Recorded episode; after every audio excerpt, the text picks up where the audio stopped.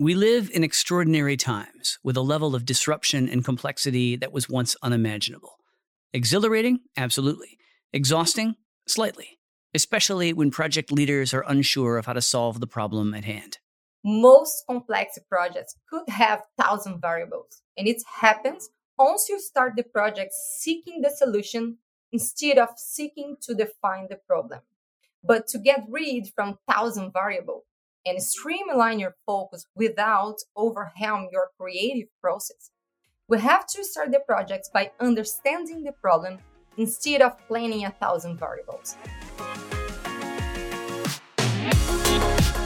The world is changing fast, and every day, project professionals are turning ideas into reality, delivering value to their organizations and society as a whole.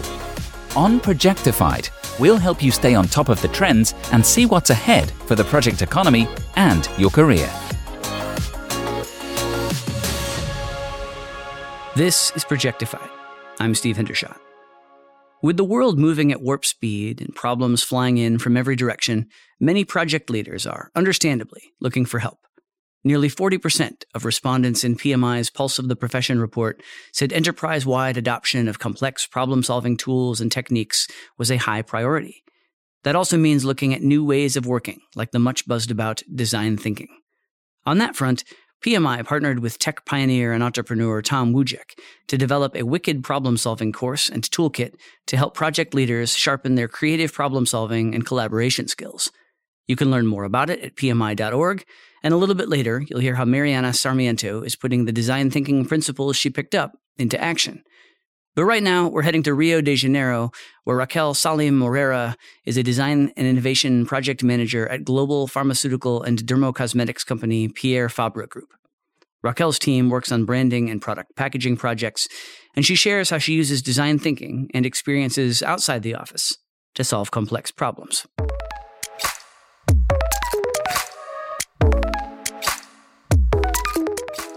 We know change and disruption are making projects more complex. How do you think about complexity when it comes to your own projects?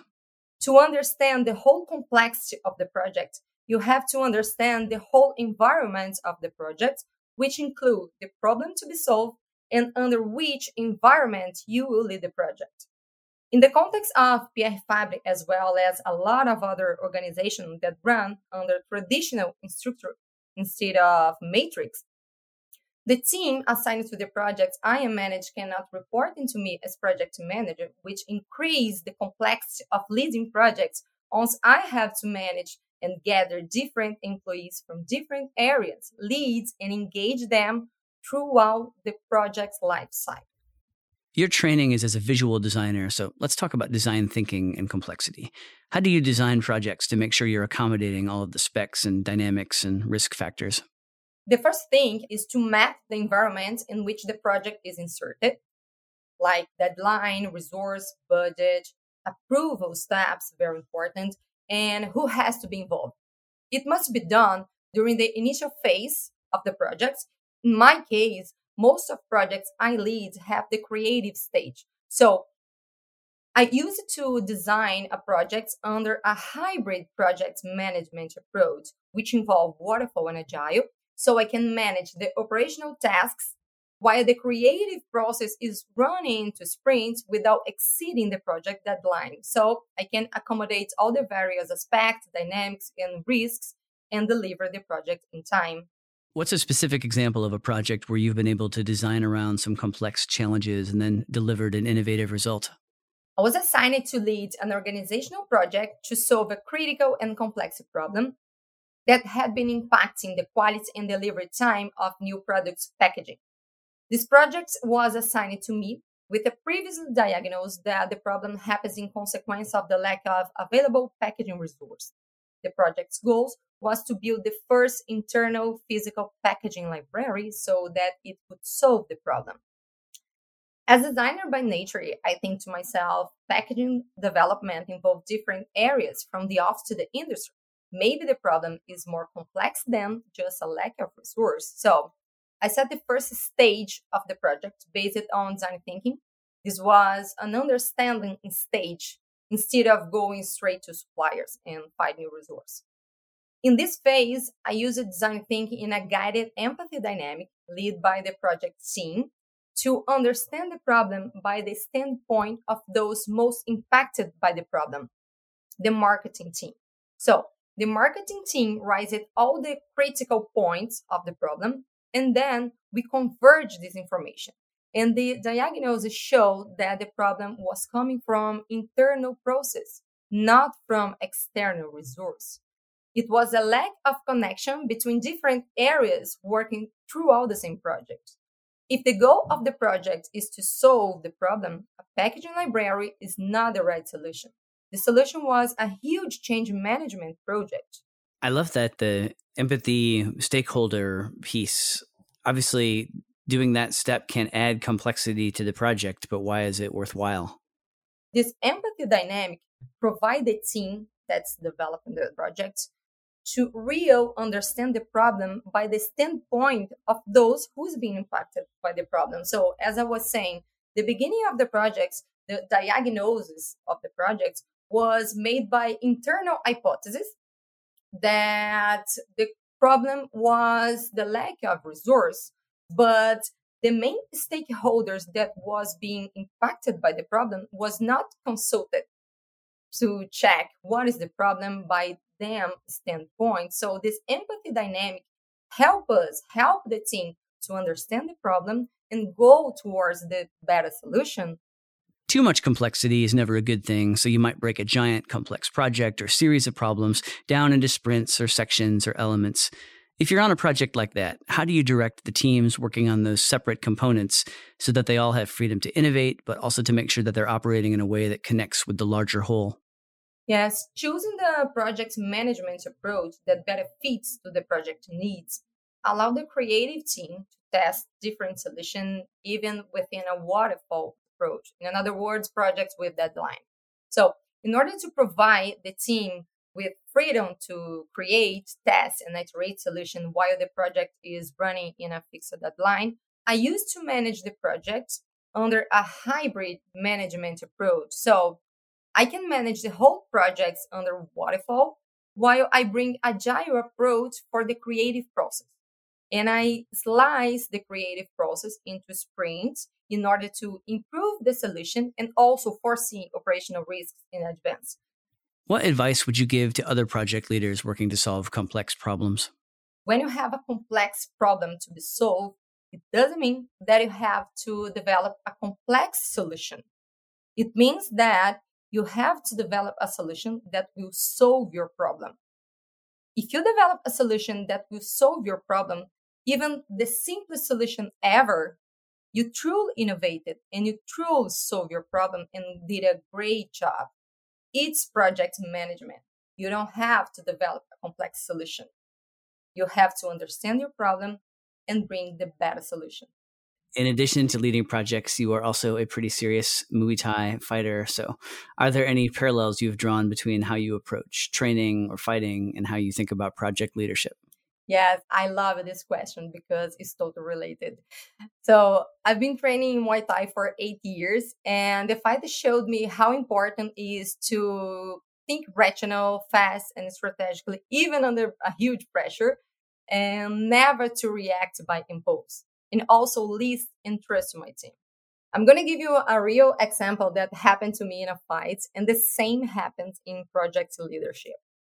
I was training for a fight under a technical strategy, and I knew in advance that my opponent will come aggressively walking forward. So I focused my strategy on walking back and keeping the distance. If it was a project, I would be foreseeing the risk in order to adapt the strategy. So my plan was to frustrate and tire her so I could keep my distance and attack back. Okay, great strategy. Let's execute my project. When I got into the ring, I realized that the ring was smaller than I was expecting. So in the third step back, I was cornered because there was not enough space behind me and I got a sequence of punches in my face. And I thought, I have to change my strategy now.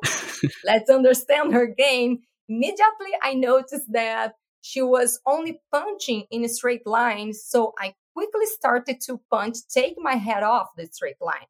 Then, in the end of the first round, I listened to my corners, adapt the strategy, and by the beginning of the second round, I knocked her down in the exactly moment that one of my corners told me to kick.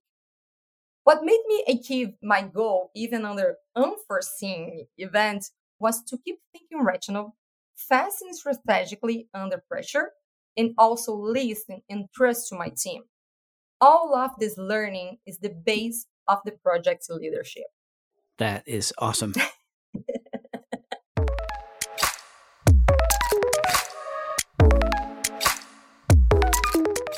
the good old counterpunch is one way to tackle a problem in the ring, but project leaders are conjuring up other ways to crack complexity in the business world.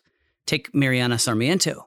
At the beginning of the pandemic, she found herself grappling with an issue that nearly every project leader can relate to taking a team of 4,000 at Riverside County Department of Public Social Services in California virtual. Mariana talked about that transition with Projectified's Hannah Schmidt, as well as how wicked problem solving has helped her find creative solutions to some thorny challenges.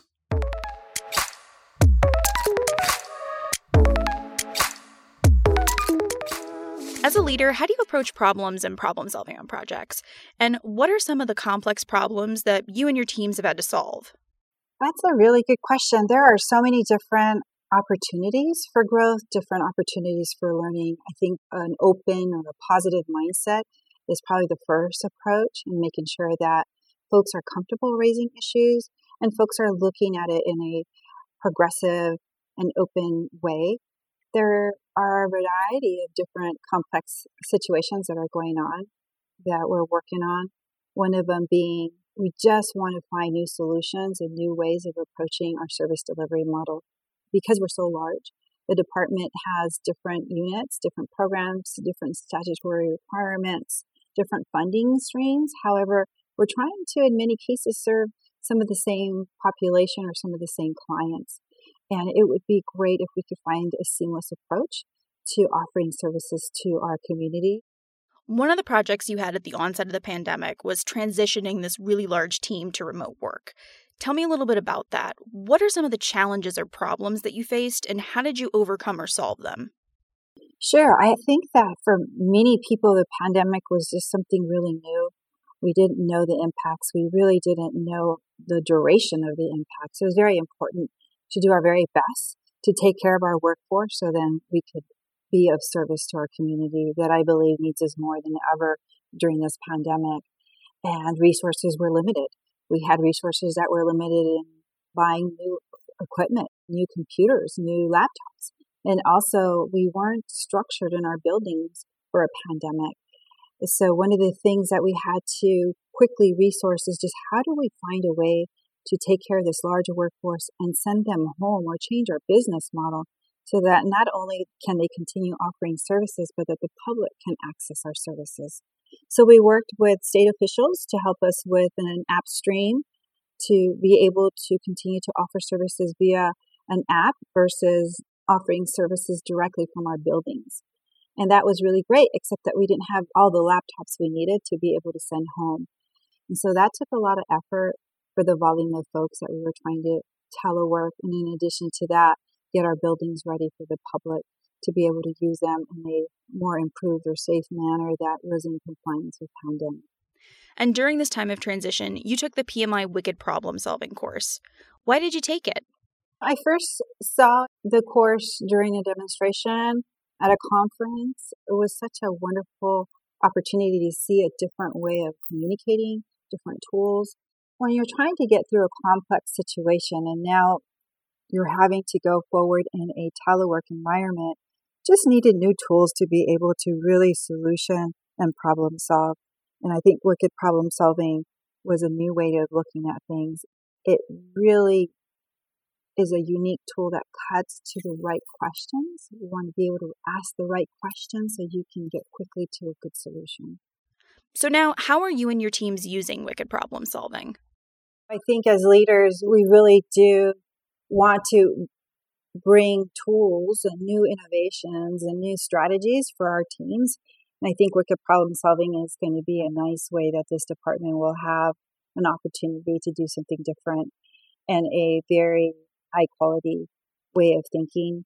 We are in the infancy of deployment of the training program, and so we're really excited about it.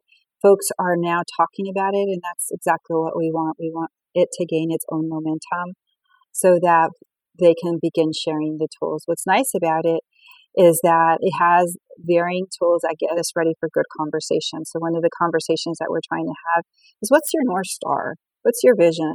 I've got over 14 units in my division. Very unique, very diverse, different work. It doesn't really go together at times. And so what I'm looking for is ways for these units to become innovative, to look at what their North Star is and to find solutions that are creative. So the solution isn't always adding new staff, isn't always growing your team. It could be adding new tools. It could be having better conversations so that the staff get included and can have unique, innovative ideas that we can find new ways to solution. As you're using this new problem solving strategy, I want to ask Has your approach changed over your career? It has changed, and I think it's a good thing. I think we have more tools than we've ever had before as leaders, and tools like wicked problem solving get us to the right questions and help us get to the right answers. So we really focus on the solutions and not just that you're having a conflict or you're having a difficulty or a challenge. That is so unique and so beneficial in leading these projects, leading these teams, is that we want to make sure people are solutioning and staying positive during those processes because problems and challenges will always exist. However, if we start them with an open mindset, there's always the possibilities.